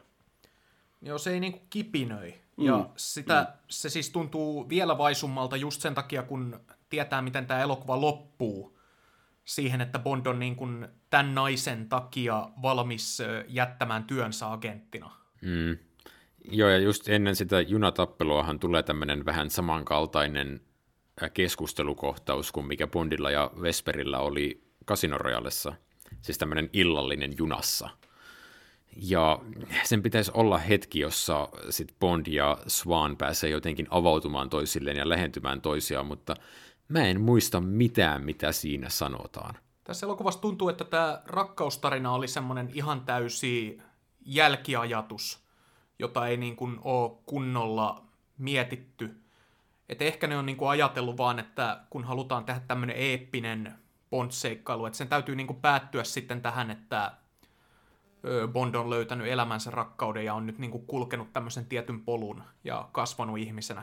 Mutta kun se siinä just on, että on niin kuin nähty vaan se loppu, eikä ole mietitty sitä, se matka ei toimi. Ai niin, tässä elokuvassa kaivetaan myös Vesper Lindhaudasta hetkeksi. Bond löytää jonkun VHS-nauhan, johon on teipattu kylkeen sanat Vesper Lindin kuulustelu, ja sitten heittää sen nauhan mäkeen. Mm, niin, just näin. Tässä siis tämän elokuvan markkinoinnissahan käytetään, käytettiin siis tämä kuvaa luodin reijästä, joka niin halkeilee ja sitten se muodostaa tavallaan niin tämmöisen spektren mustekalakuvion. Ja siis kun mä niin eka kertaa näin tämän elokuvan, ju, just näitä niin postereita, missä on tämä luodin reikä, niin mun ajatukset meni välittömästi hänen maistettinsa salaiseen palvelukseen ja sen elokuvan loppuun, jossa Bond on löytänyt elämänsä naisen ja sitten hänet murhataan siinä lopussa. Ja me niin nähdään luodin reikä tuulilasissa ja sen takana on Tracy, jota on ammuttu päähän. Ja mulla niin kuin, mä siis koko tämän elokuvan ajan odotin, että, että tämä elokuva päättyy siihen, että Bond ja tämä hänen elämänsä nainen hyppäävät autoon, ajavat auringonlaskuun ja sitten Blofeld, joka on säilynyt jotenkin hengissä, tulee ja tappaa tämän Bondin elämän naisen. Ja kovasti tämän elokuvan viimeiset sekunnit tuntuvat petaavan sitä, että ollaan juuri nähty, että Blofeld ei kuollut, ollaan nähty, miten Bond ja hänen elämänsä rakkaus hyppäävät autoon ja lähtevät ajamaan auringonlaskuun, ja sitten sitä ei tapahdukaan. Ja mä niin mietin, kun mä kävin teatterista ulos, että what was the fucking point? että come on. No siis Bond ampuu sitä pleksilasia, minkä takana toi Blofeld on siellä. Niin, niin. Hirveän merkityksellinen ja muistettava kohtaus. Joo, ja kato, sitten he kävelee, Bond kävelee sen lasin luo niin, että Blofeldin kuva heijastuu Bondin kasvojen päälle. Se on ikään kuin nämä ihmiset olisivat saman kolikon eri puolia ja yhteydessä toisiinsa. Mm. We are not so different, you and I, Mr. Bond. Hän ei sano noin siinä, mutta hänen pitäisi. Niin, niin pitäisi, kyllä, kyllä. Nämä kirjoittajat liian harvoin enää käyttää näitä klassisia kliseitä. Blofeld ei edes kunnolla silitä sitä kissaansa tässä, se vähän niin kuin mm. siinä... Se vähän niin kuin heittää sen niin kuin sivuun syrjään. Joo, joo. Mm.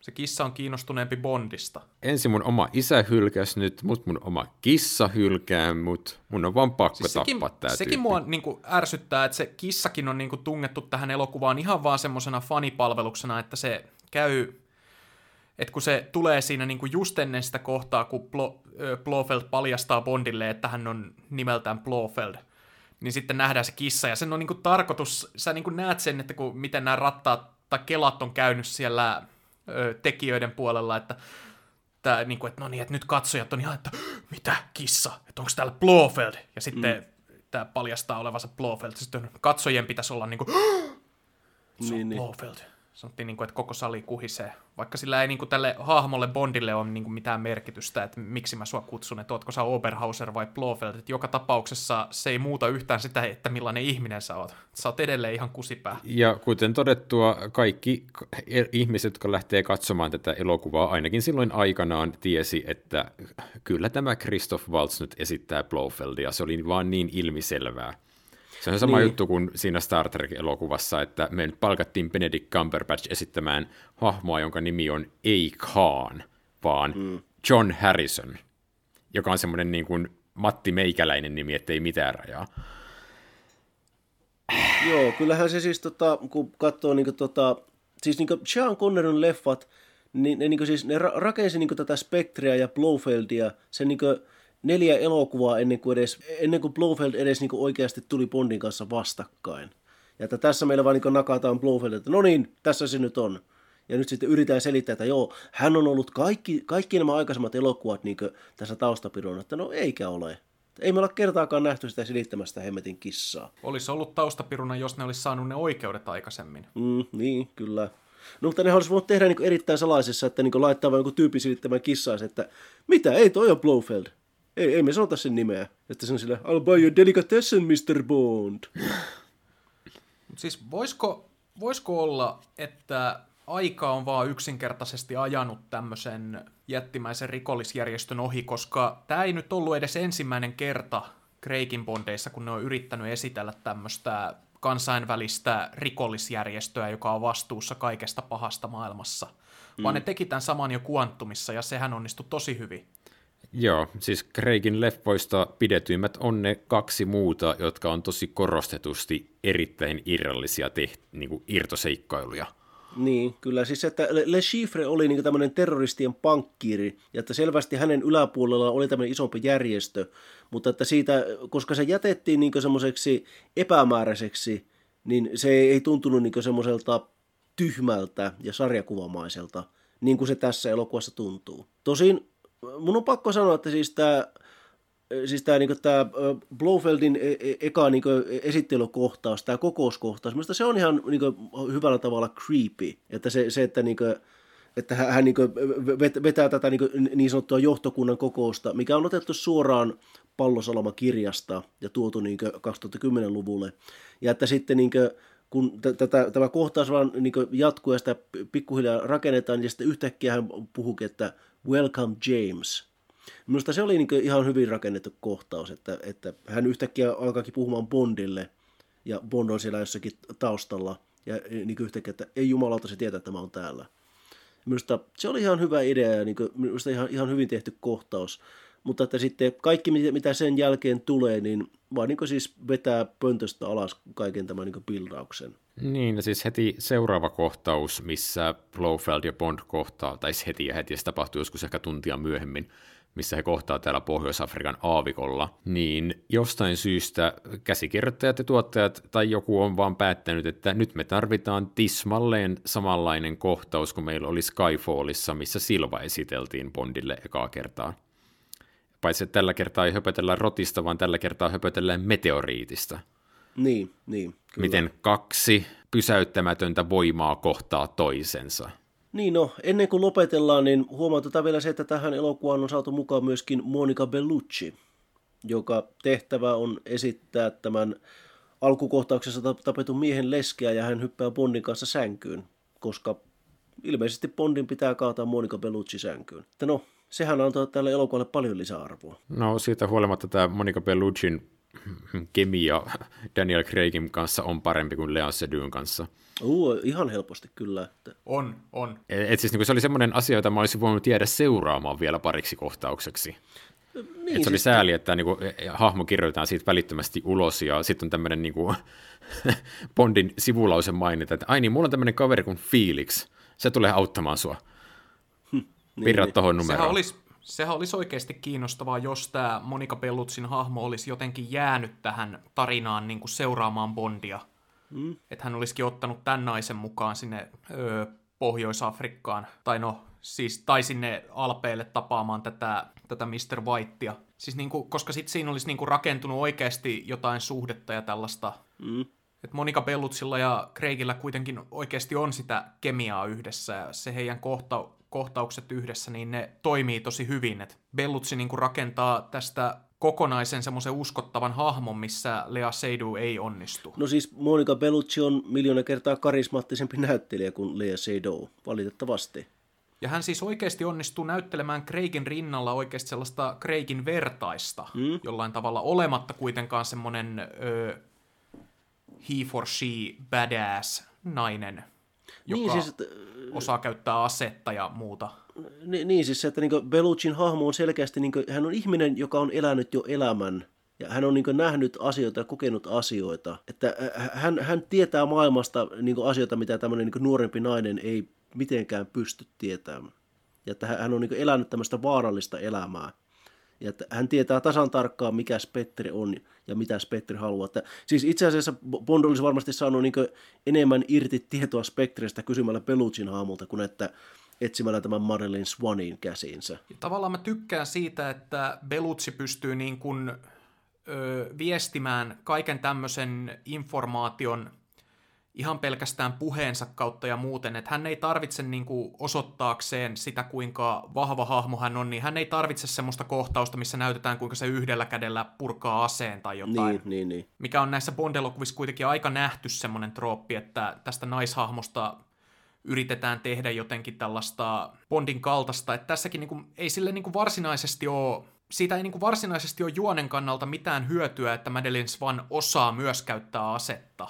Joo, ja siis siitä tulee erityisen noloa, kun tässä on monta toimintakohtausta, joissa ko- koitetaan jotenkin pedata sitä, että tämä Madeline Swan on itsenäinen vahva toimija. Et esimerkiksi se junakohtaus tai tappelu Hinksia vastaan on semmoinen, missä Madeline Swan käy kahdesti Bondin avuksi – ja molemmilla kerroilla tämä Hinks pysäyttää tämän Swanin, niin mä en ole ihan varma, että mikä se niinku funktio on, että se vaan näyttää koomiselta. Että kerta toisensa jälkeen koetaan näyttää se, että ää, tämä naishahmo on jotenkin vahva toimija eikä tarvitse Bondia avukseen, ja sitten se päättyy siihen, että se tarvitsee Bondia avukseen. Et Bond pelastaa Madeline Swanin tässä elokuvassa todella monta kertaa. Vielä Monika Belluccissa pitää huomata se, että äh, hän, häntä kaavailtiin alun perin Paris Carverin rooliin Tomorrow Never Dies-leffaan. Ja että ilmeisesti oli, oli hilkulla, että hän ei saanut sitä roolia, joka meni sitten Terry Hatcherille. Ja että ainakin Pierce Brosnan on myöhemmin sanonut, että hän olisi ihan mielellään näytellyt Monica Belluccin kanssa siinä elokuvassa. No, sen mä kyllä uskon. no shit. Joo. Mutta siis ja, ja, mutta koska Monica Belluccin aika koitti vasta nyt, niin hänestä tuli vanhin NS Bond-tyttö koko sarjassa, mm. mikä tästä elokuvasta muistetaan mainita, että vihdoinkin Bond kohtaa oman ikäisensä naisen. Ja sen jälkeen hän kohtaa 15 vuotta nuoremman Lea Seydoux, mutta mm. ei nyt puhuta siitä, koska ilmeisesti se ei ole trendikästä mainita. Niin, mutta siis pointti on se, että nämä tekijät oli pelkureita. Kyllä se olisi ollut oikeasti mielenkiintoista, että siis niin Daniel Craig ja Monica Bellucci, ne on tosiaan, niin okei, okay, Bellucci on vähän vanhempi kuin Craig, mutta että se olisi ollut ihan mielenkiintoinen asetelma, että nyt hänellä on tämmöinen kypsä kokenut nainen seuranaan tässä. Mitä? Väitäkö te, että ette ole innoissanne, kun nyt No Time to Die on tulossa ja sen markkinoinnissa on vihjattu, että paitsi että Lea Seydoux tulee takaisin, niin on vihjattu, että hänen menneisyydestään paljastuu vielä uusia salaisuuksia. Spectre oli osa jotain vielä isompaa pahisorganisaatiota. Tuntuu vähän niin kuin sellaiselta Medusan isku ratkaisulta. Koska se elokuvahan alkaa sillä, että joku on, että nämä on, Treadstone on pystynyt jäljittämään Bornen ja lähtee jahtamaan häntä ja sitten se päättyy siihen sen öö, naisystävän kuolemaan. Sitten Bourne lähtee kostamaan. Siis mulle on siitä markkinointimateriaalista tullut vähän sellainen fiilis. Niin, että, että tämä No Time to Die menisi niin tuohon to, suuntaan. No mm. siis kato, mä olin just tulossa siihen, että kun siis hänen maistiin tässä salaisessa palveluksessa, mikä loppuu siis Tracyn kuolemaan, niin sitähän alun perin suunniteltiin niin, että että majesteetti olisi loppunut siihen, että Bond ja Tracy ajavat auringonlaskuun, ja sitten seuraava elokuva, eli Timatit ovat ikuisia, alkaa siitä tilanteesta, että Tracy kuolee, ja Bond lähtee kostamaan tätä Tracyn kuolemaa. Mä niin mietin nyt, että, että olisiko niin tämä vaimon tappo nyt sitten niin siirretty tähän No Time to Die-elokuvaan. Että Spectre päättyy siihen, että Bond ajaa auringonlaskuun, ja että ehkä, ehkä nyt sitten No Time to Die alkaa siitä asetelmasta, että Marilyn tapetaan. Tämä on, tämä on mun ainoa ennustus, jonka mä, e, jonka mä esitän No Time to Diesta. Laitetaan tässä kohtaa Spectre-pakettiin. Pakettiin laittavista asioista puheen ollen tässä elokuvassahan on Judy Denchin cameo. Niin, totta. Hän on jättänyt tämmöisen videotervehdyksen Jamesille. Joo, mahtavaa ennakointikykyä. Mä todennäköisesti kuolen tässä jossain lähitulevaisuudessa, joten mä jätän tällaisen salaperäisen tehtävän Bondille videotervehdyksenä. Mulle tuli jotenkin mieleen tämä So-elokuvien psykopaattitappaja, että siinäkin kohtaa, kun kaveri on kuollut, niin seuraava elokuva alkaa sillä paljastuksella, että haa, tämä kaveri on vielä ennakkoon pedannut monta tämmöistä tappotaloa jonnekin, ja poliisien pitää lähteä sitten etsimään niitä. Judy Dench on Jigsaw. Siinä sulla juonipaljastus. Niin siis onhan se hauskaa nähdä Judy Dench, mutta se tuntuu tosi oudolta. Mm, mm. Eiköhän Spectre ollut tosiaan tässä. Joo, onko teillä jotain, mitä te haluatte sanoa tämän elokuvan NS-paketoinniksi? No, minä olin yllättynyt, että se oli näinkin lyhyt uusinta katselulla. Tämä on pisin Bond-elokuva. Niin. Mulla oli semmoinen mielikuva, että kun mä kävin katsomaan teatterista, että olisi kestänyt joku 2 tuntia 40 minsaa, mutta tämä olikin vain 2.25. Niin hei, onnistuin sanomaan jotain positiivista tästä elokuvasta. Se loppui aikaisemmin kuin mä odotin. Toisin kuin tämä jakso. Siis musta tuntuu, että tämä elokuva on ylimietitty. Tähän on survottu todella paljon kiinnostavia yksittäisiä palasia, mutta sitten se kokonaisuus on vähemmän kuin osiensa summa. Ja se on jotenkin tosi outoa, että kun tässä tulee tosiaan tällainen, mä palaan siihen, mitä mä sanoin ihan aluksi, että tämä elokuva on todella monella tapaa ikään kuin perinteinen Bond-elokuva, että seikkaillaan ympäri maailmaa ja meillä on pitkästä aikaa kuu, joka antaa apuvälineitä, nyt on taas Aston Martin, missä on erikoisvarusteita ja on räjähtävää rannekelloa, kun viime leffassa todettiin, ettei me tehdä enää räjähtäviä kyniä. Bond laitetaan johonkin ihan mikäliä ihmeelliseen kuoleman ansaan kautta kidutushärveliin. On Blofeldia ja näitä muita klassisia Bond-konnia, mutta sitten tämä elokuva vaan tuntuu järkyttävän pitkäveteiseltä. Tässä on järkyttävästi potentiaalia, mutta se ei vaan realisoidu. Tota, mä voisin tässä maassa mainita sellaisen niin jutun, mikä mulle tuli mieleen Roger Mooren aikakaudella, että niin ero huonon ja hyvän James Bond-elokuvan välillä on joskus hiuksen hieno. Että ne jutut, mitkä toimivat jossakin toisessa elokuvassa, sitten kun niitä yritetään tehdä uudestaan heti seuraavassa leffassa, niin yhtäkkiä ne ei toimi ollenkaan. Ja lopputuloksena on huono elokuva.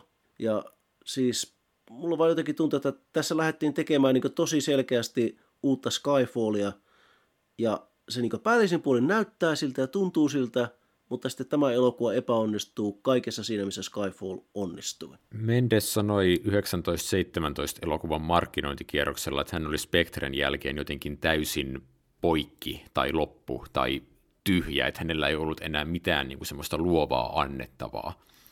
Ja mun tekisi mieli sanoa, että ja sitten hän meni ikään kuin sapattivapaalle ja rupesi pohdiskelemaan, että mitä sitä seuraavaksi tekisi. Hän päätyi sitten niin kuin isoisänsä sotatarinoiden jäljille tai jotain, ja siitä sitten kasvoi seuraava elokuva. niin mun tekisi kyllä mieli sanoa, että Sam, tämän elokuvan perusteella sä olit kyllä aika tyhjä jo tätä elokuvaa tehdessä. Olen samaa mieltä. Mutta vihdoin ja viimein meidän 24 elokuvan Bond-maraton on valmis – huhujen mukaan No Time to Die on ilmestymässä joskus, ja me sitten kaivetaan tämä podcast naftaliinista, kun se tapahtuu. Oliko Joonas jotain, mitä sä olisit halunnut vielä tässä välissä sanoa? Ei. Näillä terveisillä todetaan kuulijoille, että kiitoksia seurasta. Tämä on ollut Bondaillaan podcast – Kuten myös James Bond-elokuvien lopputeksteissä aina muistetaan sanoa, että James Bond tulee vielä palaamaan uusissa seikkailuissa, niin mekin tulemme palaamaan vielä uusissa jaksoissa No Time to Dine puitteissa. Mutta sitä ennen kannattaa seurata ohjelman kuulumisia esimerkiksi Facebookissa, Twitterissä ja uudet jaksot sitten ilmestyy SoundCloudiin, Spotifyhin, iTunesiin, mistä kuuntelettekin. Kiitoksia seurasta Tähän tulee sitten varmaan joku semmoinen Kreikin kauden Gunbarrel lopetus. Nyt on kyllä vähän huono, koska tämä oli ensimmäinen näistä Kreikin leffoista, joka alkoi Gunbarrelillä.